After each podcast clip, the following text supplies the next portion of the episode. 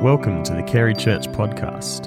For more information regarding Carey Church, visit www.carey.asn.au. We arrived from a place called Alaska. Um, beautiful, majestic scenery. There are amazing things that you can do in Alaska. And one of them is to see something called Mount Denali, also known as Mount McKinley. I don't know if you've heard of it. But Mount Denali is the tallest mountain, there it is, the tallest mountain in the world. Yes, it is. It is the tallest mountain in the world. Now, you might be sitting there thinking, oh boy, he's off to a bad start. It's Mount Everest. But no, no, Mount Everest is the highest mountain in the world. So the summit of Mount Everest is higher above sea level than any other mountain.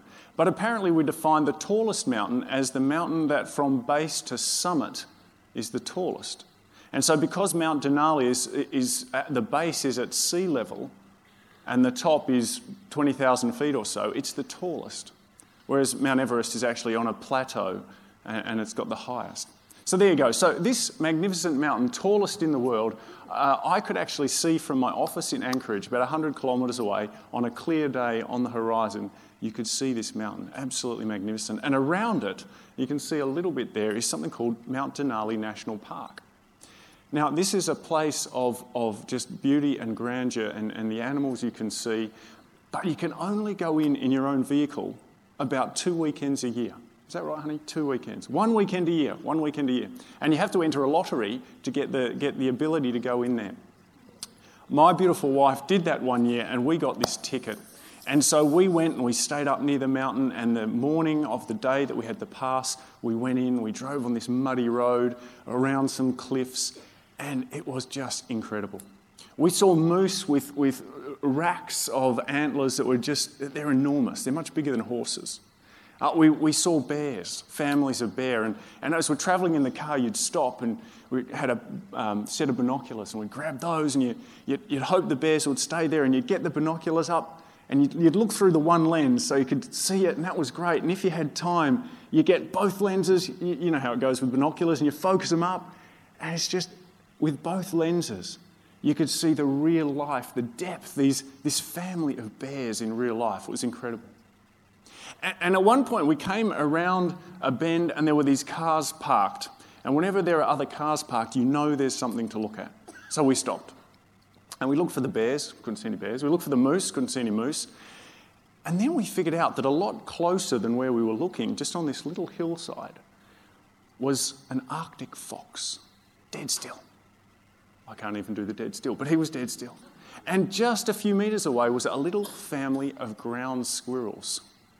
And we had stopped on a David Attenborough moment of real life happening. Unhappily for the fox, happily for those of us with little kids in the car, there was no lunch had by the fox that day. But what we saw was just fantastic. And it made me think as, as we come to this passage, which you may or may not have read, our experience was a little bit like reading the Bible sometimes. You go there and you know it's majestic. You know you're going to see the bears. You know you're going to see the moose. There are these big things in the Bible that you know you're going to see. But sometimes, as you unpack it, you find this little nugget, this gem, and you think, wow, I wasn't expecting that. So, would you pray with me that this morning we might discover something? Father God, thank you for your word. Thank you that it is majestic and beautiful. Lord, we want to discover something this morning, something that you've put in there that maybe we haven't seen before. Thank you that we can explore it this morning. In Jesus' name, Amen. So, we are in a series called Follow Him. And we've been looking at the lives of disciples. We've been looking at a few things. One, they're fascinating, these lives. Two, we're trying to figure out what makes some of the disciples tick. And three, what can we learn from them?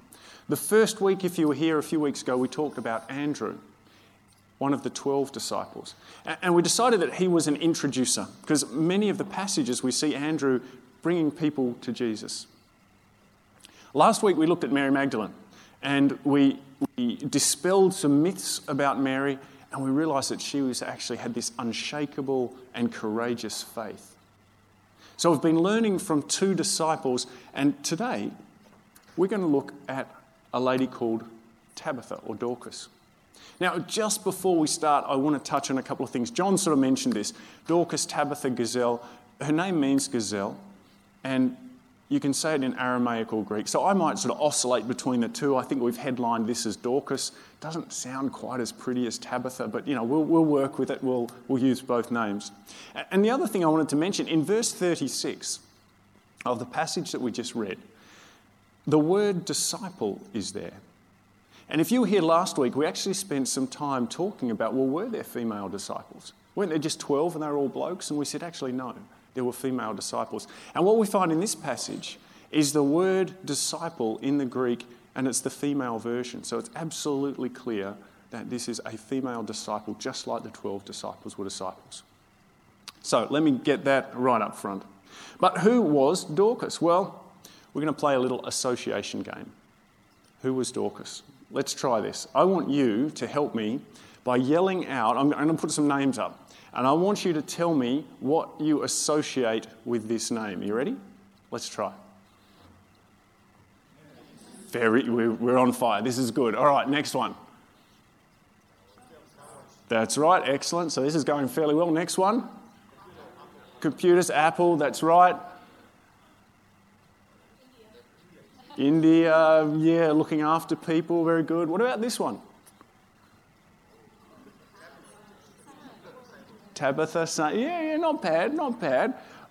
The point I wanted to make to you this morning was that if we were in the town of Joppa in the first century, we would have been able to hit Dorcas and said she was always doing good and helping the poor just as quickly as any of those other things came up.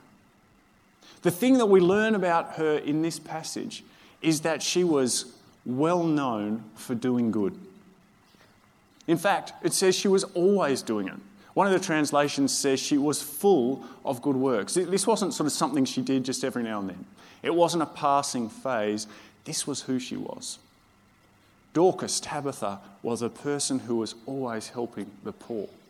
And we see a little bit of what she might have been doing when we look at verse 39. So here we have Dorcas's deathbed, and we have some widows standing there, and they're talking about the robes and the clothes that she made. I think the phrase goes like this the robes and other clothing that Dorcas had made while she was still with them. So we get this picture of someone who was helping others by making clothes for them. And I want to talk a little bit, about, bit more about this verse 39. Two things. The first one is that it has inspired, at least in the 19th century it did, Dorcas societies. We, I, I don't recall having heard of them. I don't know if you had. I think they've sort of died out. But have we got a, we've got a picture there. This is, this is an image of a Dorcas society. In the 19th century, in the US and the UK, these societies sprang up of people who said, wow, we're inspired by this verse, Acts 9.39, and this person whose life was dedicated to others, maybe largely by making clothes for them. And these societies would make clothes for, for poor and destitute people. The other thing I want to draw out of verse 39 is to put ourselves in the context of what's going on here. So, Peter, Peter at this stage is the leader of the early church. This is the guy who 3,000 people came to know Jesus because he spoke one day. He's kind of a celebrity. And he's here in this room by this deathbed. And these widows are there as well. And they're not talking about Peter. They're not talking about anything other than what did this woman do when she was alive? She'd had such an impact that in the presence of this great celebrity, all they could talk about was what she'd done. This is who she was. This is the Dorcas that we're talking about. So I wondered, what does that look like for us today? We're in this series, we're saying, what do we learn from the lives of disciples?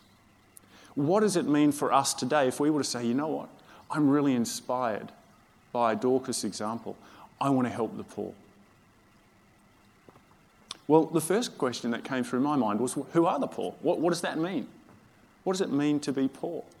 And, and I went and I looked up some, some sort of definitions, if you like, and I found that the idea of the poor and poverty is it, it's actually changed over time. And, and, my thinking was, is probably about four decades old. And it started with thinking, well, the poor are just people who don't have stuff. It's, it's, it's a lack of things. So maybe, maybe they have a low, lower income, or, or maybe they just don't have material things like a house or a car. But, but that's kind of the way we used to think about poverty a long, long time ago. And, and the thinking's evolved a little bit. And, and so it evolved into the thinking that actually poverty is about an entanglement of issues. An entanglement of, of not only lack of stuff, that's part of it, but also maybe physical health isn't there. Maybe there's some elements of isolation, social isolation. And then the thinking moved on even further, and I won't go through all of them, but through concepts like powerlessness or lack of an ability to grow, lack of a freedom to grow. And the, the sort of the latest one that that I kind of liked was this idea that it's a marred identity, where, where people have been living for years or maybe even generations in, in a way that has made them start to think about themselves in a way that's not true not realizing that they're actually created by God for a purpose, not realizing that they have worth and value. And so, this idea of poverty and the poor is really quite complex. That's the first thing that I just wanted to unpack today. The next thing is that we might think, well, actually, you know, there's, there's not really poor people around here. Most of them are in, in uh, other countries. Well, in 2012, the Australian Council of Social Services estimated that about 12.5%, 12.5% of all Australians live in relative poverty. Now, you'll notice that little word relative there, so it may not mean that they're under $2 a day or whatever the sort of international standard is, but relative for the typical and standard of living in Australia, 12.5% of Australians. That's a big number to me. So it made me think what can we do about that? What can we do about this group of people in our country, in our state. And I've got some ideas here, and these are not meant to be exhaustive. So you might be sitting there thinking, I've got some much better ideas, and I hope you have, and I hope you share them. But I want to share with you some thoughts that came to me. And the first one is this that we need to love our neighbour. And, and what I mean by that is the people next door, the people over the road, the people behind us. And if we get to know them as a community, look how many people we would touch. And maybe not all of them are poor. In fact, I, I would guess many of them wouldn't be. But if we know the people who actually live around us, then we can start to be in their lives and be ministering to them. Another thought is to be part, to be serving in ministries, serving in ministries that are open to helping people who might be struggling. We have some incredible ministries here at Carey. I, I don't know if you've heard of something called the Mothers of Preschoolers incredible ministry that meets here every couple of Tuesdays and is open to mums being able to come in from, from whatever background and just have a couple of hours to talk to other ladies while the kids are being looked after. That's a ministry that actually is there and, and anybody can come and be part of it. You might have been here a few weeks ago when we talked about youth and young adults.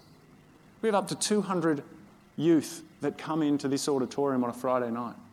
Again, open to the whole community for people to come in. Serving there is a way that we can provide opportunities for people who are in difficult circumstances to start to engage. And the final example of ministries that I've got here is on that same Sunday, you might have heard Graham Watson talk about the Right Track Foundation and what they're doing, including ministry that goes into Banksia Hill Detention Centre and a way of connecting with people there, serving them and telling them about the gospel. So there are ministry opportunities.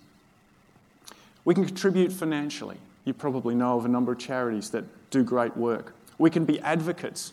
Proverbs 31:8 says this, "Speak up for those who cannot speak for themselves. For the rights of all who are destitute, speak up and judge fairly. Defend the rights of the poor and needy." It made me ask this question for myself. When I vote, what are the issues that I'm looking at? Am I looking at issues that just affect me, or am I actually thinking about issues and policies that affect people who are trapped in poverty cycles? Of course, there's also overseas issues, and, and just some quick ones there we can advocate. You might have heard of things like the Micah Challenge, Make Poverty History, some major campaigns that are doing great work in alleviating poverty. We can participate in ethical consumption, and we can sponsor children. There are so many ways, they're just a few of them. But I wanted to touch on that this morning because not just in this passage. Well, actually, here's the connection in this passage. What we see in the entire Bible, the Old Testament and the New Testament, is God's love and God's desire to stand with and protect and defend the needs of, of the poor and, and those who are excluded. And that's what we see Jesus did. And now we see Dorcas as a disciple following what Jesus did and standing in that place. So I thought it was worth us just unpacking that a little bit this morning and perhaps challenging ourselves. But let's come back to this story of Dorcas and what we learn We've learnt that she loved serving the poor. I've read this passage over and over. I've read a bunch of commentaries, and that, that means people who've, you know, highfalutin scholars who've looked at all this stuff. And I can't find anything else about it. That's it. She helps the poor. She does good. And so it leads to every sermon must have, of course, a big idea. So here's my big idea the big idea this morning is that as a disciple, I need to focus on imitating Jesus and serving others. I need to focus on imitating Jesus and serving others, helping the poor. And when I do that, it says in verse 42 that this became known all over Joppa, and many people believed in the Lord. This became known all over Joppa. At about this point, as I was preparing, I suddenly realized a little issue. I realized that if you read carefully, the this in verse 42 is not referring to Dorcas's good works. This is not talking about everybody came to know the Lord because Dorcas was helping the poor. So maybe, we, can we take that big idea down, please? It started to become clear to me that the this is actually Dorcas's resurrection. The, the thing that made everybody stand up and take notice is, is actually the fact that she was raised from the dead. And, and I, I started to look at it in a different way, and I realized that most of this passage is about Dorcas resurrection. It was Dorcas coming back from the dead. It wasn't about all of her good works. There's a couple of lines about that. And I started to see that, that the words used, even, where Peter, Peter uses, Peter comes along and he uses these words Tabitha in, in the Greek, I don't know Greek, but this is what it says in some of the commentaries Tabitha koum, it actually says Tabitha, get up. That's one letter different from what Jesus said to Jairus' daughter in Mark chapter 5 when he said, little girl get up, Talitha, koum. So, this same wording, it's, it's about God raising a life. And that's what got all the attention. Peter is allowed, empowered miraculously by God to do this miracle. And it's not only that. So, so there's this element, it's all about God, actually, and what God's doing. It's about God and Him, God's movement not just in the resurrection, but also then I started to think about the whole passage. And I thought, this passage, it's sort of wedged between uh, Saul, who became uh, Paul, and, and at the start of chapter 9, coming to know Jesus. And then in chapter 10, what we see is that Peter's been positioned in Joppa to get that vision to get the vision that when then he went off to Cornelius' house, and kind of this is actually a biblical way of God moving Peter to Joppa so that Peter's then off, and suddenly we get the Gentiles, the mission to the Gentiles. The narrative story is not about Dorcas at all, it's about God. The specific deed that we're talking about here, the resurrection, is all about God. And as I realized this, I thought, I've got a new big idea.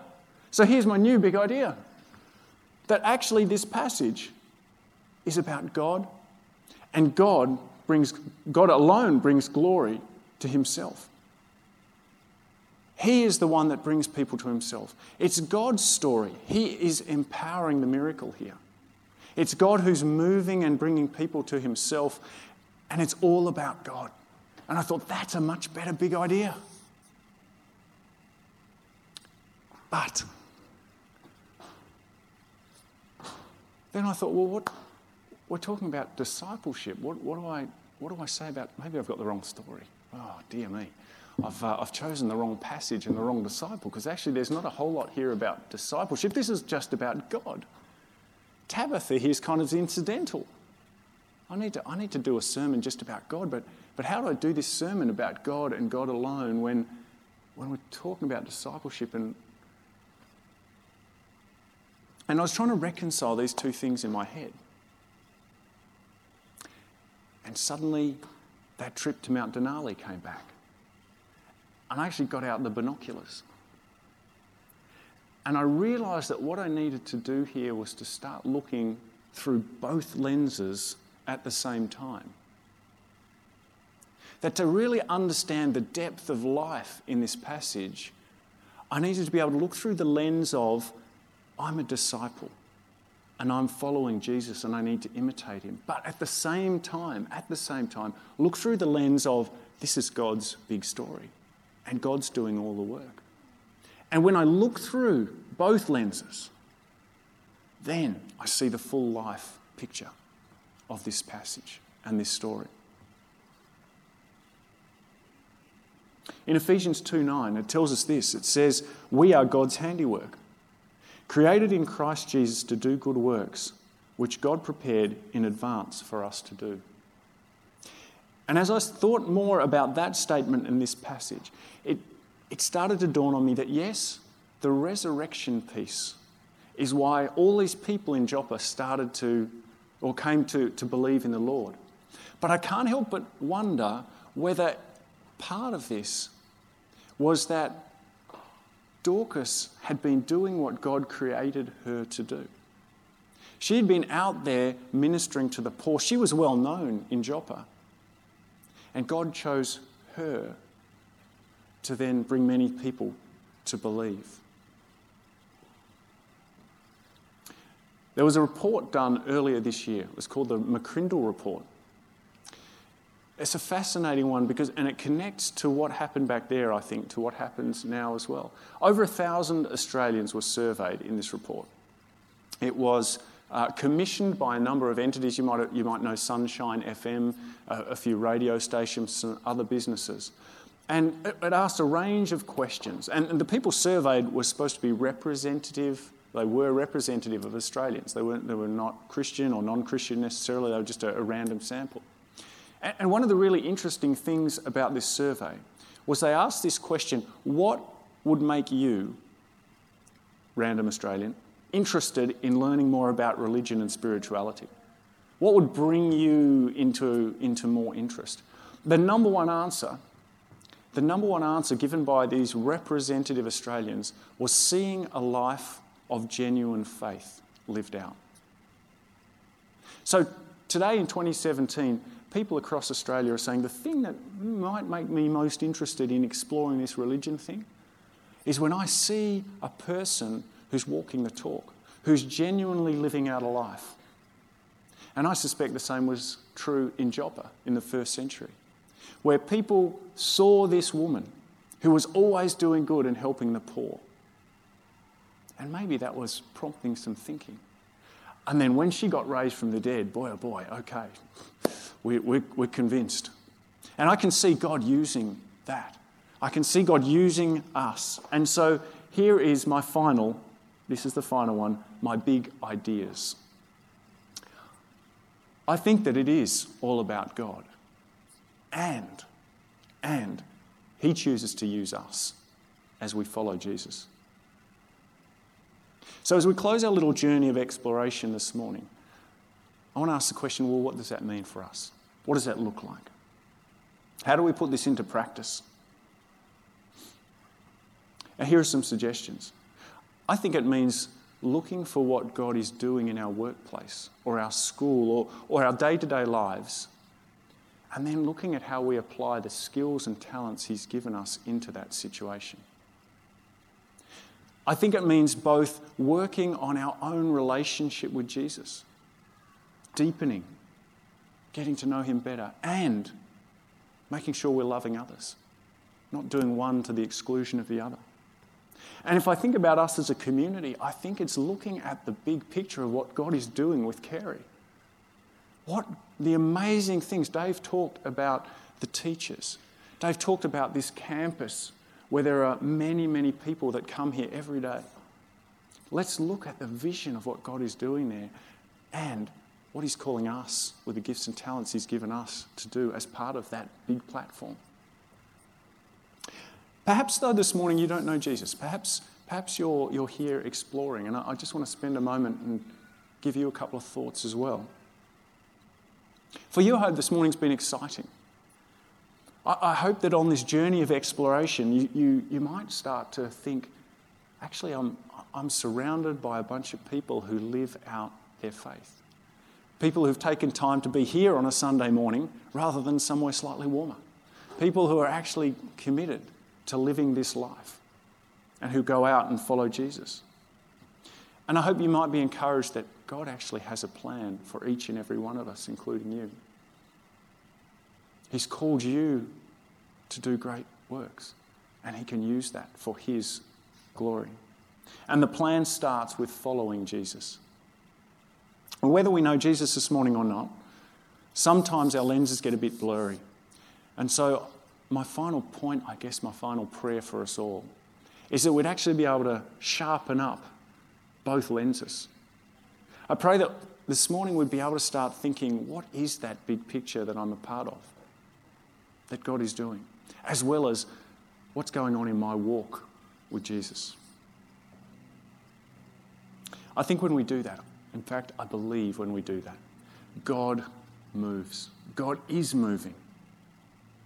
And I'm excited to be part of a community where God is calling people to believe in Himself. And our role, our role is to continue to follow Jesus. Bless you this morning.